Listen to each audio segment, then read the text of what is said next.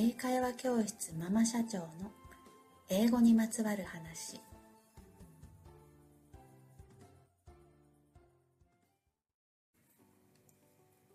皆さんこんにちは。こんばんは。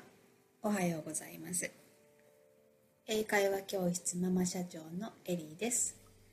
えー、5回目になりました。今回はお金は何にかけるべきという話をしようと思っております。えっと、子供の教育にお金はかかるものです。どんなところにお金をかけるべきでしょうかそれから、例えば大人になってとしても、かけるべきところってどんなところかというお話をしようと思っています。えー、っと、話し始める前に、またあの、このポッドキャストをえー、知人であるあの劇団員さんといいますかプロの方に話話のプロ、えー、っと演技のプロの方に聞いていただいたんですけどね、えー、抑揚をもっとつけなさいとかあとは、えー、猫を10匹かぶってるという話を最初に第1回目でしたんですが猫取りなさいよと、え、指摘を受けました。今回は猫は何匹かぶっているでしょうか？はい、えー、3匹ぐらいに減っていればいいなと思いますけれども。はい。最後までお付き合いよろしくお願いします。ではでは、えー、本題に行きましょう。最近あの教室で子供たちと話をしているとうんあ話をするというかえー、How are you? 元気？とかって聞くんですけどね。みんなあの眠たいとか疲れたっていう返事が返ってくるんですよ。であ小学生ぐらいの子たちなんですけどそんな子たちがまあもっと自由時間が必要なんじゃないかなって率直に思うんです。多分学校終わってから習い事行ってうちの英会話もそうですけど塾に行ってで家に帰っては学校の宿題やってみたいな感じで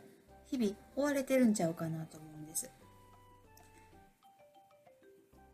私の子供の頃はあの私は習い事を何もしていなかったので毎日遊びほうけてた気もしますけれども えー、どうでしょう多分今の子供たちの方がなんか忙しいっていうのは事実やと思うんですよね。で、まあ、あの、習い事も確かにいいことではあるんですけど、何にもない自由時間とかでもっと、うん、体験とか経験するっていうことが必要なんじゃないかなって思うんです。例えば、あの、今はネットがありますから、何でもすぐに調べれるし、図書館に行かなくても済みますし、答えはすぐ見つかります。地図だってもう Google Earth とかマップとか見たらもう世界中どこでも行けますし写真もすぐに見れる。情報は欲しい情報はもうすぐに手に入ってしまうからもう実際にどこにも行かんでもいいっていう気持ちになるかもしれません。でそれがまあ現代の当たり前かもしれませんけどでも実際はやっぱり、うん、自分の目で見て空気を感じて雰囲気も感じ取ってそれから自分がどう思うかっていうのを、えー、発信できればいいんちゃうかなと思います。ネットネット社会になりましたけどでもそれがやっぱり一番自然かなと。はい。まあ私があの昔から旅が好きでいろんなとこに行ってみたいと思う性格やからかもまあ知れませんけど。でもこの10年間ですけど教室をやってきてあの昔は遠足とか野外のイベントに参加してくれる子たちが多かったんですけど最近はあの文法を教えてくださいとか英検対策してっていうのが増えて遠足に参加しようっていう子はすごい減ってしまったんです。まあ今はあのコロナの後なんでしょうがないとは思いますけど。例えば英検2級があれば高校受験に役に立つとかあとはうん小学校3年生から英語が教科になったから。で教科になったんであればあのテストが存在する。学校の成績にも関係してくる。ってなったらまああのお勉強が大事っていうのも理解はできなくはないんですけどでもあの外国人の先生とかお友達とかと楽しく外で過ごしてであのそこでのやり取りとかがあって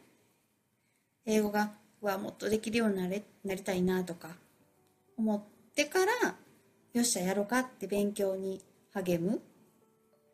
そんな流れになったらいいんちゃうかなと。で遠回りに見えるけどこれの方が自然にあの子供たちにやる気になってもらって結果成績も上がるっていうふうに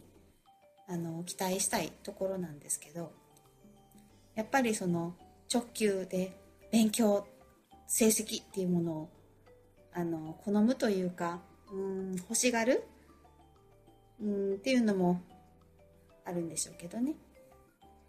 でもそもそもあの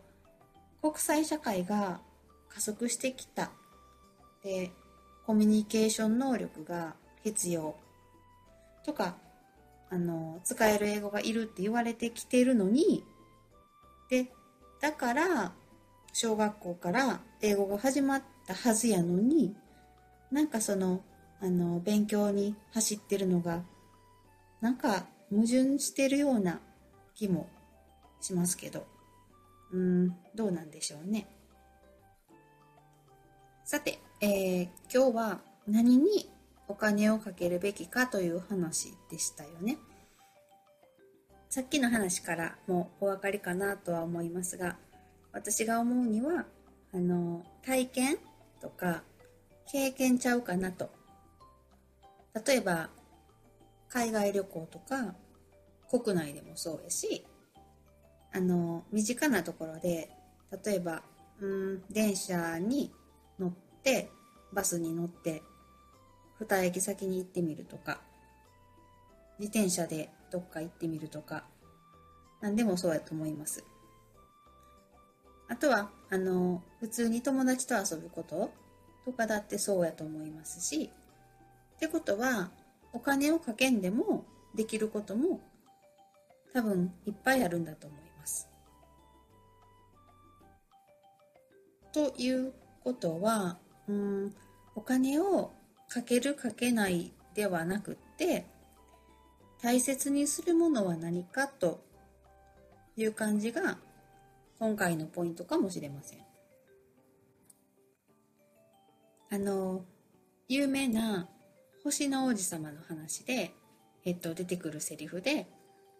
大切なものはいつも目に見えないっていうのがあります。うん目に見えない大切なもの。例えばどんなものが思いつくでしょう？さっきの体験とか経験もそうやと思いますけどうーん感情とか友情、えー、愛情時間とか能力性格。うん何かを好きであること。楽しさいっぱい思いつきます例えば知識とか学力っていうのも多分そうやと思うんですけどまああの勉強で得る知識も大切ですけどそれは使ってなんぼやと思うので使う場をたくさん持ってほしいと思います。えそんなん言うたらあの能力とか愛情をとかも全部表現する場が必要なので全部、うん、使う場を持ちたい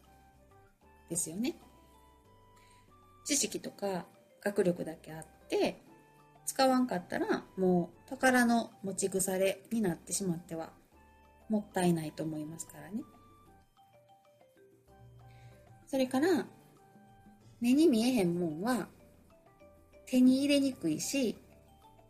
磨きにくい。で労力も時間もかかるけどでも手に入れたら絶対大きいと思います。それで目に見えるものと違って壊れにくいから失いにくいからじっくりとしっかりと手に入れていきたいと私は思いますもちろん英語もうん、英語力もその一つ。だから、あの、私の教室やったら、まあ、あの、英語って丸暗記とか文法とか、もう思んないことになってしまいがち。大人は特にそう思ってしまうと思うんですけど、でも、そんな思んなくなってしまいそうな英語を、どうやったら楽しく、それから継続して練習をして、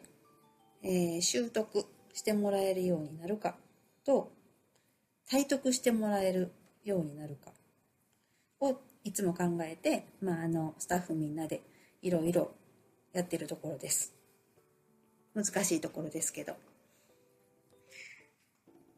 あの結果を出すにはその欲しいものとかのとこに実際に行って肌で感じてきた方がいいとあの私の知り合い世界に行ってる方ですが言っておりました。多分その場どこでもそうでしょうけど行くには時間もお金もかかるけど実際に見てきた方がやる気にもなる。だから結果あのこの方がゴールにたどり着くのに早くなる実現しやすくなるってことやと思います。体得とか経験するのが遠回りなようで実は一番近道かもしれません。体得するのはあの子供だけじゃなくってあの大人も同じことやと思います。でも大人になったら多分どうしてもあの守るべきものが増えたりしてちょっと行動に起こしにくくなってしまいがちですけどね。だから例えばうん10代20代守るべきものが少ない時とかにあのえいっと何かやりたいことをやる見に行くっていうのはとってもおすすめやと思いますいやでも、うん、304050いくつになってもやりたいことはやればいいんだと思いますけどね。まあ私も実際社会人になってから20代中盤でしたけどあのオーストラリアの旅に一人旅に突然出かけてきまして、えー、一周を、えー、オーストラリア大陸一周を、えー、一人でやっておりましたがもう素晴らしい経験を持って帰ってきましてやりたいことも夢もいっぱい見つかりました。海外でそんなもう素晴らしい体験を、えー、してきたこと。そんなんをあのみんなに伝えれるようにと思って教室を開業したんですよね。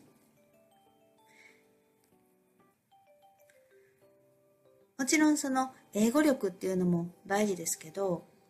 もう言語以前の問題それこそさっき言ったコミュニケーション能力もうこれがめっちゃ必要やなと思って帰ってきましてそんなのも伝えれる仕事をしたいとも思ってまして。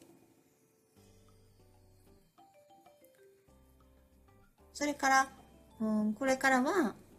あの娘も授かったことですし今度はこの娘を連れていろんなとこに行ってみたいなと思ってるところです。もう文化もいろいろありますし、いや、国内でさえ多分いろんな文化があるでしょうし、いろんなとこ行って、で、自分の意見を持って、ええー、感情も豊かになって自分の進みたい道が見つかってくれるといいなと思ってます何事も、えー、知らんものは当然ながら選べませんからねもういっぱいいろんなことを知って体験してほしいなと思ってるところですということはあの私自身の目標も一つまた増えた気がします。えー、子供の、えー、子供は親の背中を見て育つと言いますから、親である私がいいお手本でなければならない。じゃあ私自身もこれからまだまだうん守りに入ってしまいがちな大人になってしまいましたけど、引き続き体験重視の人生を歩もうと思いました。この、あの、ポッドキャストもある意味体験になるでしょうか。はい、なってるはずです。えー、じゃあ今回はこのぐらいにしておきましょう。で、えー、次回は、うん、海外に行って変わった考え方についてお話ししようかなと思います。さっきちょっとお話しした、えー、私がオーストラリア一人旅に行っていました。そこで得た大切なこと、考え方をご紹介しようと思います。はい。ではまた次回もぜひ聴いてください。See you next time!